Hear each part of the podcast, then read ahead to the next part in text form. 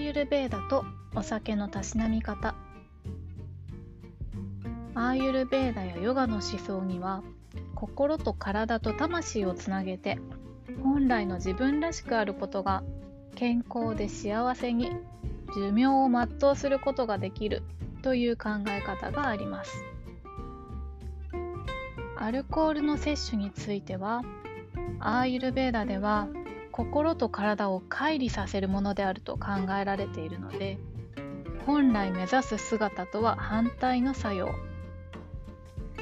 そんなことからあまりおすすめはされていないのですが私自身はお酒が好きですし家族や友人とのお酒の場も大切です。アーユルベーダの根底にある哲学の中に他人にも自分にも暴力を振るわない非暴力という考え方があります。体も心も傷つけないということです。他人への暴力は想像がつきやすいと思いますので自分への暴力ということを例に挙げてみます。例えば言いたくないことを言ってしまう。お腹がいっぱいなのについつい詰め込んでしまう。本当は幸せになりたいのに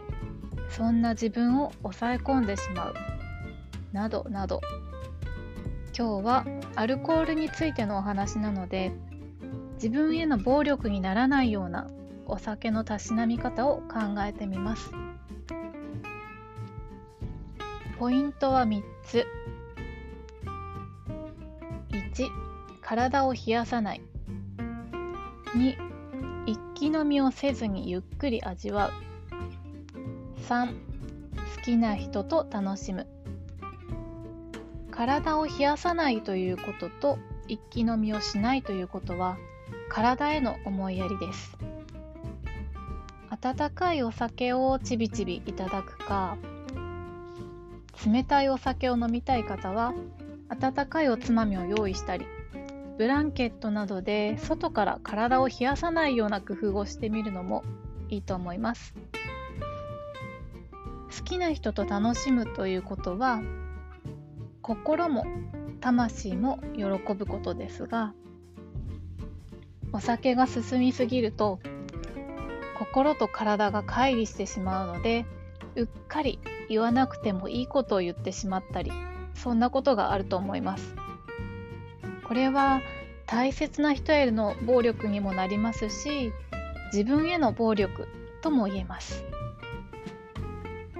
どんなものもいい塩梅でお酒を楽しむということは心地よい時間を味わうということ。そんな楽しみ方が心と体の健康を保ち生涯お酒を楽しめることにつながると思います。好きだからこそ大切にしたい時間ですよね。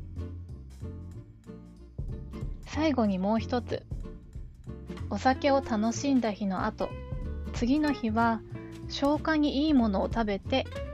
少し体をお休みさせてあげてくださいね。今日はアーユルベーダとお酒のたしなみ方のお話でした今日も聞いていただきましてありがとうございますアーユルベーダアドバイザーの土井京子でした。